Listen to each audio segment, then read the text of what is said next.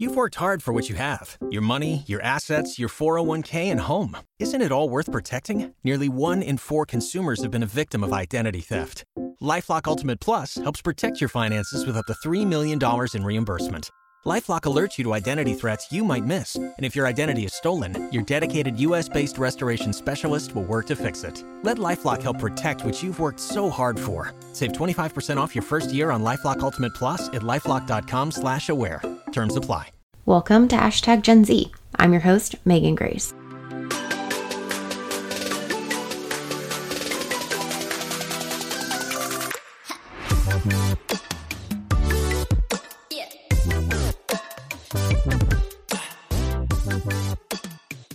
Hashtag Gen Z is a podcast about, as you guessed it, Generation Z, the generation of young people born between nineteen ninety-five and two thousand ten. It's about who they are, what they believe in, why they do what they do, and what makes them different than any other generation. In this episode, we're talking about Generation Z and social media, something I found fascinating since my days of MySpace. Many in Generation Z probably don't even remember what MySpace is. That's because Facebook has been the predominant social media platform since it became public to all users in two thousand six. And numerous social media platforms have emerged since then: YouTube, Twitter, Instagram, Snapchat, just to name a few. You could probably guess by observation alone that Generation Z are not strangers to social media by any means. They've always known a world in which social media exists. The oldest were only nine when Facebook officially launched to college students only. As they've grown up, they've shifted their perspectives on social media. Just imagine growing up in a world in which you are developing your identity online as well as in person in real life. So what social media is Generation Z using? In a twenty seventeen study by Statista, Snapchat, Facebook, and Instagram were the most widely used social media platforms among users aged thirteen to twenty-four. So pretty much all of Generation Z teens and young adults. Most of the time we're looking at social media use when Generation Z or young people are turned about thirteen, because most social media platforms require that you be at least thirteen years of age. But if you've stayed up to date with platform updates or and the ever-changing algorithms, you'll know social media is changing rapidly. We're seeing some platforms come in and out, and we're also seeing that these changes are influencing usership and sustainability. Another thing to note is that Generation Z is not using every platform uniformly, and some are opting out of using certain platforms altogether. For this topic, I wanted to get a Generation Z perspective on social media from someone who's a content creator, community contributor, and is incredibly knowledgeable about social media. And not just because she uses it in her personal life, but because she's been providing social media guidance and consulting for professionals for years now, and she's just about to graduate from college. My guest this episode is Natalie Riso, a senior at the University of Southern California. But Natalie isn't your typical college student. She's a two-time LinkedIn top voice, a former LinkedIn campus editor, and has published work in Startup Grind and Variety dot com. She also mentors professionals on personal branding and is a pitching coach for tech startups. Natalie started on LinkedIn with just a few connections, but now has over a quarter million followers. Hi, Natalie. Thank you so much for joining me today and chatting a little bit about social media. So, you know, tell me just a little bit about yourself, kind of your experiences so far in life. Sure. Um, first of all, thank you for having me. Yeah, you know, I I kind of had a unique social media story in the fact that I wasn't huge on Facebook or Instagram or a lot of these platforms that I think most of the students my age are into. To sort of give background, I'm actually a senior at the University of Southern California. I'm twenty-one years old, but my main platform has been LinkedIn. So I started writing in twenty fifteen on the platform as part of a, actually an internship. And it was one of those things where I didn't really think it was going to go anywhere. But then, you know, as sort of time progressed and I continued to write on the platform after my internship, I had a couple articles that did really well, mostly around, you know, some of my failures in trying to find a job. And I was contacted by the head millennials editor at LinkedIn, who at the time was Maya Pope Chappelle. She said, you know, we had this LinkedIn campus editor thing. We're going to try it out. And I thought it was a really interesting concept. So I joined that. You know, and before you know it, I was named LinkedIn Top Voice of twenty fifteen and twenty sixteen. And throughout it all, I've kind of just been, you know, building a following on the platform, but not in the, you know, bikini model way of Instagram, more in the, you know, being very transparent about some of my successes and failures, both professionally and personally. Yeah, and I can say that I think I just recently got back into LinkedIn, and our mutual connection has been a big part of that, you know, making sure I'm following the right people. He's so great at it. Um, but now you're definitely one of the influential people that I follow on LinkedIn, where I'm like, oh, Natalie thought she liked that. I should give this a look. Um, so you definitely have such a strong following. And I think that's so interesting because, as you've said, you haven't done it in some of the more traditional route that some of your generation might be utilizing in terms of social media. You talked a little bit about kind of how you've gravitated towards LinkedIn, but really what motivated you to utilize LinkedIn over, say, Facebook or Instagram or Twitter? Or if you're on those, what kind of motivates you to utilize those? Yeah, LinkedIn has always been my base, that's for sure. I think that for me, I was always, how should I put it? I was a little bit more nerdy.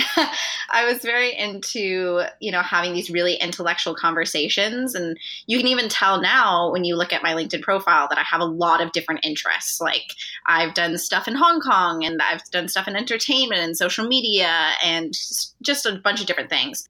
And so for me, you know, I never joined LinkedIn thinking, oh, I'm going to be an influencer. Like that wasn't even a thing back in twenty fifteen. It was more of like, I just really enjoyed talking about these these different things, and being a student and being so young, you know, it was kind of one of the only platforms that I actually could talk about them, because for a lot of students, we're not able to talk about those high level sort of theoretical aspects of our culture, unless it's through some sort of writing. And a lot of people chose Medium, but I really liked LinkedIn. I felt like it just had a bit more impact. And, you know, as years have changed, there's been times that I've thought, oh, well, maybe I should switch to Instagram, or, oh, I should, you know, have a different main platform. Platform.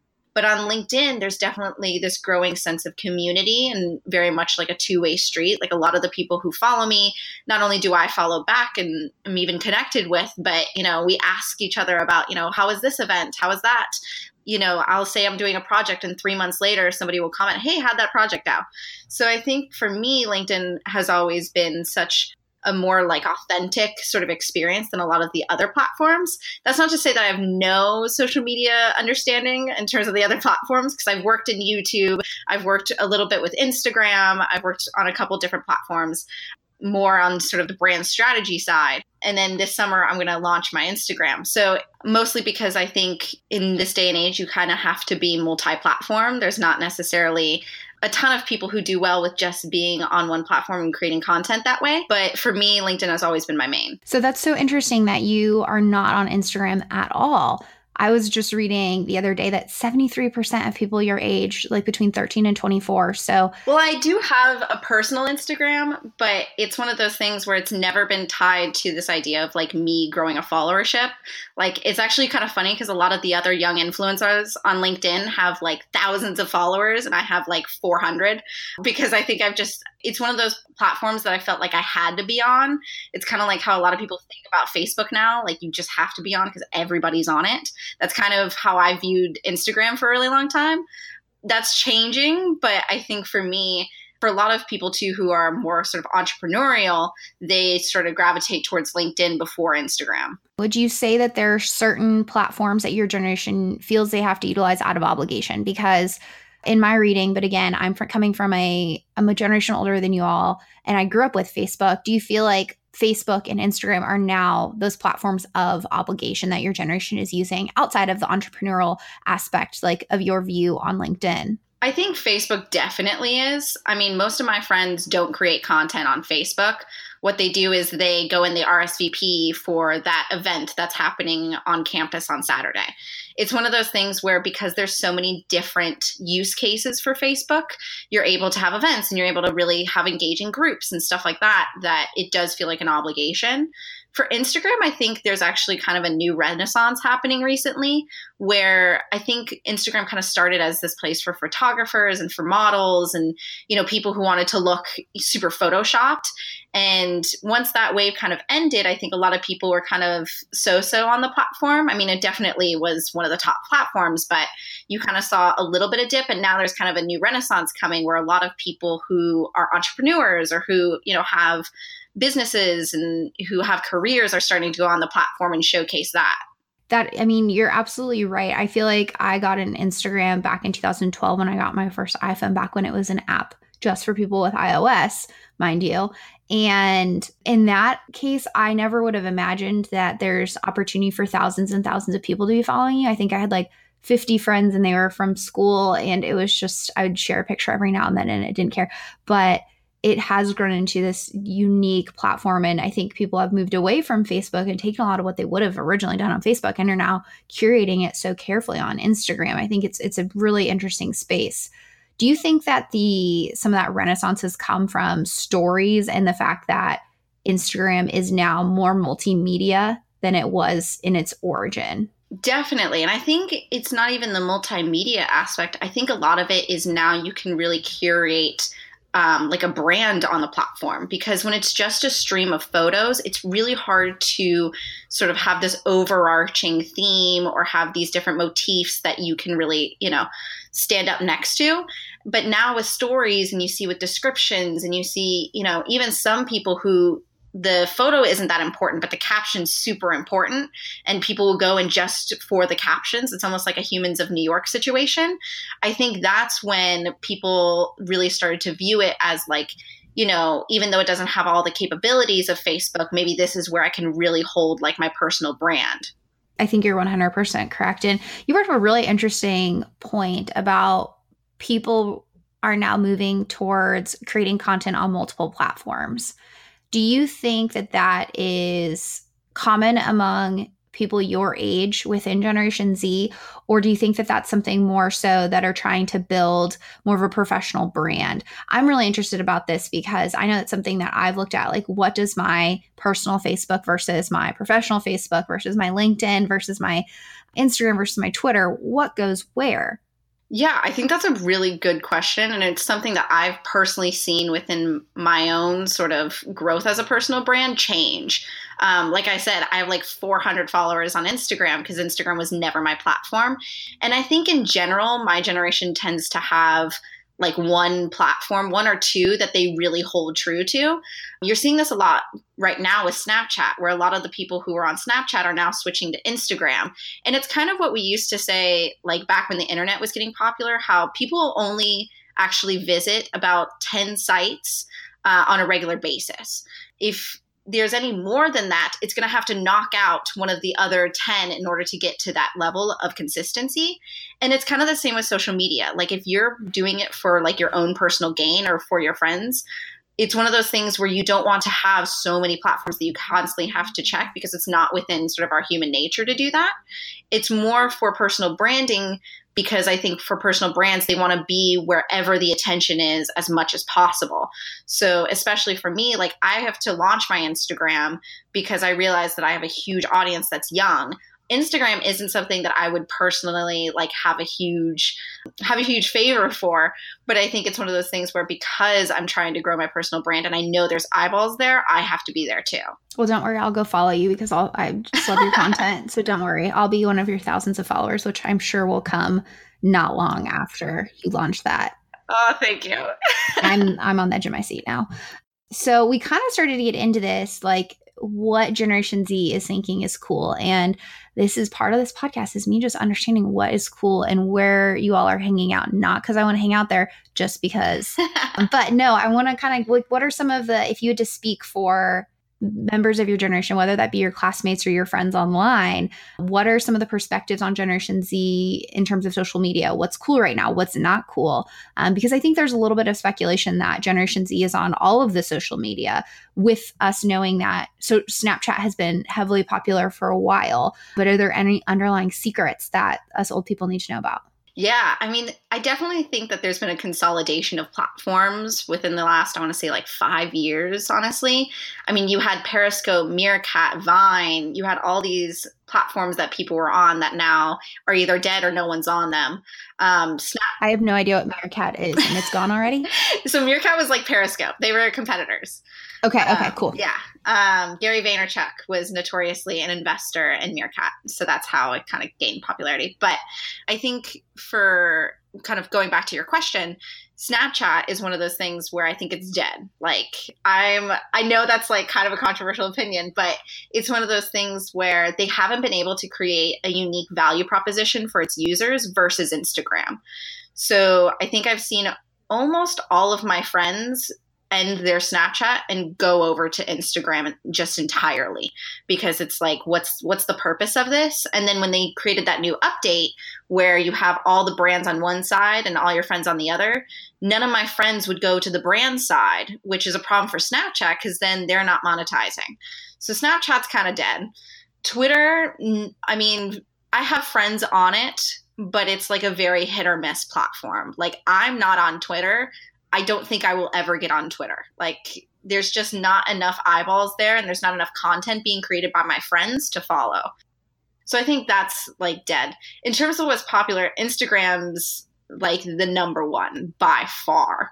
Um, I mean, Facebook, we, we mentioned it's kind of an obligatory one. Instagram, people actually want to follow. And then, you know, I'm a little biased, but I think LinkedIn's also kind of growing, especially with my generation, which has been super surprising because it was always like this old person platform that people would go on when they had these huge careers, or, you know, it would be the twenty-five-year-old who hasn't gotten a job since graduating and they're struggling to find a job. But now you're seeing with so much entrepreneurship and so many sort of untraditional career paths in my generation, LinkedIn's becoming this really popular platform to sort of showcase the ways that we're kind of navigating through this new job market. I think it's really interesting you bring up LinkedIn, because I think that from what I know about Generation Z in my research is that y'all are very, very focused on your careers. And with LinkedIn being so focused on, I won't say professional development, but really more professionally focused content and having, I think, thoughtful conversations or thought-provoking posts about careers, I, I wonder, and I think that you're seeing it more than I am, more of a student growth or a young person's growth of this being a, a platform that's not, as you said, just searching for a job or building an alumni network after you graduate. So I think you're you're spot on, and you probably see it more potently than I do just in your work on LinkedIn. Yeah, absolutely. I mean, even within the campus editor program, which is all students, when I was campus editor back in twenty fifteen, there was twenty, twenty-two, twenty-three other campus editors, and we were like the only students making content on the platform, it felt like. And now, you know, I helped host an event last week that was uh, a LinkedIn meetup with the L A Clippers, and the majority of people there were students, and they were students creating content. And I remember one of my friends even got mistaked for a LinkedIn campus editor because they were like, yeah, you create great content on the platform. You're a LinkedIn campus editor, right? And she was like, no, no, I'm not. I just, I create content. I think it's interesting. So there's definitely been, even within the last couple of years, a shift where it's very much more student focused, and not Not necessarily to get a job, I think, too. It's more of kind of what you're talking about, of creating these really thought-provoking conversations around work and career and education as well. I want you to also, you're so humble in the fact they're like, yeah, I just like helped put together this small event with the L A Clippers. How many people were actually at that event? Um, so there was about over one hundred people, and it was at Staples Center. It was on sort of their rooftop little courtyard area. And it was right before, it was half sort of a networking session at that courtyard, and then half actually an L A Clippers, L A Lakers game. And you you had people coming in from all over the country, correct? Because I was kind of following a little bit of, of your story with all of this on LinkedIn. You had people from all over pretty much the West Coast, or did you have people across the country coming in as well? So that was kind of the interesting part for me, because I go to U S C and Staples Center is literally down the street. So to see people come in from Toronto, from Chicago, from Seattle, just for this one event that was happening, you know, literally just for one night, that was really kind of crazy to me. But I think it spoke a lot to how much community is valued on the platform, especially compared to other social media platforms where people really value that like human to human connection in addition to connecting online. I think you bring up a really interesting point about community in social media, because a lot of people think that social media is about posting your selfie and how great your vacation was and kind of like fabricating and in some ways curating this almost like unrealistic lifestyle. Would you say that people in Gen Z that you know of are really seeking out community more so on their platforms? I would say so. I mean, I think you see it a little bit in some of the other social media platforms as well. I know with Reddit especially, you kind of see this idea of like community and shared experience. I think a big part of it is a lot of sort of my generation grew up online, and we had these online personas. And as we're starting to get older and we're starting to, you know, be in college and it's at the point where you don't see your friends every day in class. You have to go out and make a point to see them. So having that sort of authenticity to the online connections becomes so valuable. And it also becomes almost like a scarce good, because we're also very used to, you know, sort of the B S that can happen on social media where, you know, someone's being ingenuine. So then when someone is authentic, it's almost like, oh my God, like, thank you for being authentic. Thank you for actually like caring and asking me how my day was. And, you know, even simple things like that. So I think a lot of it is just like, regardless of the generation, I think we still kind of crave to talk to each other in person and match, you know, a body to the face that we've seen online. I think that's also a big misconception about our generation, is that like all we do is go online, when really, I think for me at least, and what I've seen in the LinkedIn community, online was just another gateway to build the community in person. That was such a beautiful quote. Oh my I goodness. know, I know. Oh my God, someone stitched out on a pillow. Don't tell me you have that talent as well. Where do you find the time? So this has just been so interesting. And I feel like this is just me being an older generation. And it's weird because my generation sort of started social media. So to learn from a younger person about how it's evolved and how you all have really adopted this, what advice do you have for older generations when it comes to Generation Z and social media? I know that you've done some work in this space, actually working with older generations through your internships. But if you had to give advice for people that are of older generations trying to understand Gen Z and social media, what are some of the, the nuggets of wisdom you would pass along? I think that's a really good question. And it's actually something that I was asked about in the past couple of days a lot, because I've had a couple people sort of come up to me and, you know, they were talking, one of the girls was saying, you know, Natalie, I'm scared to talk about vulnerability. I see all these young students talking about vulnerability because they have nothing to lose. And I kind of pushed back on it and I said, we have stuff to lose. We are trying to get jobs. We're trying to be, you know, adults and have lives and everything. Like, we definitely have things to lose, but we also are one of the, I think, first generations with social media to understand that vulnerability on the platform, on many pl- platforms, but especially on LinkedIn, is actually really valuable to people. And it creates this sense of empathy. I think empathy is starting to become such a powerful tool through social media that we haven't necessarily seen before. Kind of going back to when we were talking about Instagram, I think there's this perception of, you know, we have these photoshopped bikini shots that we post on Instagram. But now with sort of this new renaissance, with a lot of sort of Gen Zers becoming older and getting into college and whatnot, we're starting to create really impactful changes, not only in terms of how we connect and how we talk person to person, but also in the topics that we discuss. We're very, we're very passionate about talking about social issues and bringing up those difficult conversations and doing it in a way that is never, you know, trying to be a social justice warrior about it, but also trying to sort of break through some of the smoke and mirrors that does happen on social media. So I think that's one of the biggest misconceptions that hopefully as time passes, people start to realize that social media is not, you know, this glamorized version of yourself. We're just sort of trying to demonstrate and publicize sort of our daily lives. And I think that's going to be really interesting to see going forward how that manifests. I think that's a really great point, because I think there's definitely a misconception about how young people utilize social media and how y'all are still developing your your identities and who you are. And it's such an interesting space to do that online, where if you wanted to, thousands of people could follow you as you're growing up and kind of understanding how the world operates and, you know, how things work. So I think it's a really, that's a really unique way to put it, of this idea that you're trying to be vulnerable, but this has just always been a part of your life and in your peers' lives. So my last question, really, what is your favorite thing or things about your generation? Oh, that's such a good question. I think that for my generation, I love how we are about creating meaningful change. And not in this sense of like, we want to create the next Uber, or like, I mean, don't get me wrong, there's people who want to create the next Uber.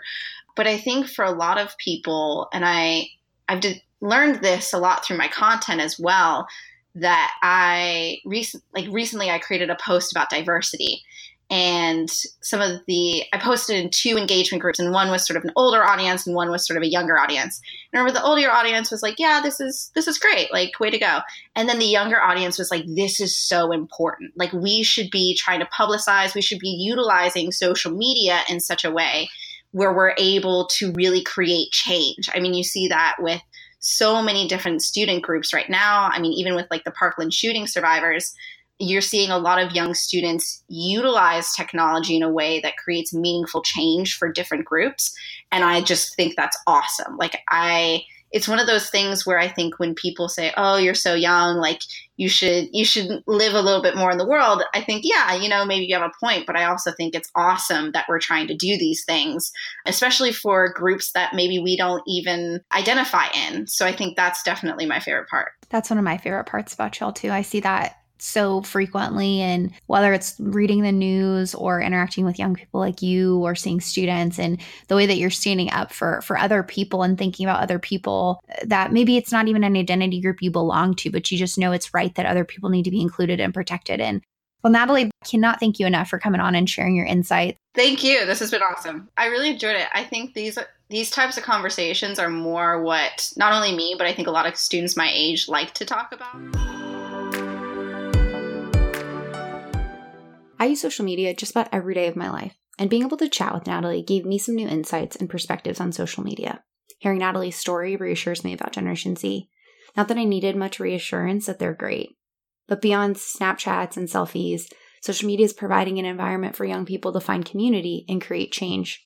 Sure, social media can be a place to build an online identity, gain a following, and curate your presence, but for Gen Z, it's a place they've grown up, come to know themselves, and interact with the rest of the world. Thank you for tuning into this episode of Hashtag Gen Z, and a big thank you to Natalie Riso. If you haven't yet, go give her a follow on LinkedIn and keep an eye out for her Instagram account coming soon. I can vouch that her content is good stuff. I hope you enjoyed learning a little bit more about Generation Z and social media. I can't thank you all enough for your support and positive feedback, and I have had a few people reach out with episode suggestions and questions. Please keep those coming. If you have something you'd like me to explore and chat more about on this podcast, head over to my website, megan m grace dot com, and drop me a line. When possible, I want to answer some of those questions in a timely manner, so I'll try to answer a question at the end of each episode. The first question comes from a former student of mine, Catherine. Catherine reached out and asked, "My job spans globally. I'm certain there are different cultural norms that create different behaviors in generations, but as our managers have more global teams, what are the main differences in Generation Z you have seen geography by geography, if there are any?" So this is actually a question I get often, and I'm looking more into understanding how our research applies to global context in different countries. We recognize our data is pretty North American centric, but we're hoping to change that in the near future and continue to broaden our understanding of Generation Z. However, there are some aspects of our findings that span across countries. Consider the influence of technology on communication, relationship building, access to information, et cetera. Smartphones and technology have an impact on Generation Z, regardless of where they live in the world. And as we grow into a more globalized world, we will see and experience some issues and events that take place across the globe, regardless of where we're at. So to sum up an answer I'm still working on and hope to continue to work on, think of the contextual influences that shape Generation Z, the economy, politics, societal events, and technology, to name a few, um, and how those contexts might influence behaviors, and how that influence might be taking place on a global scale. So if there's something that truly is happening and people are talking about it around the world, it's probably having an impact on Generation Z across the world. So thanks, Catherine, for kicking us off with a great question, and keep them coming.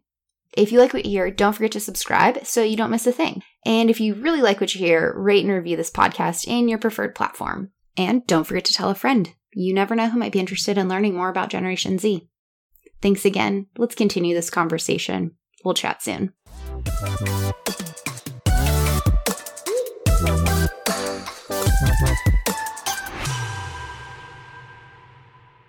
Spin your passion into a business with Shopify and break sales records with the world's best converting checkout. Let's hear that one more time. The world's best converting checkout. Shopify's legendary checkout makes it easier for customers to shop on your website, across social media, and everywhere in between.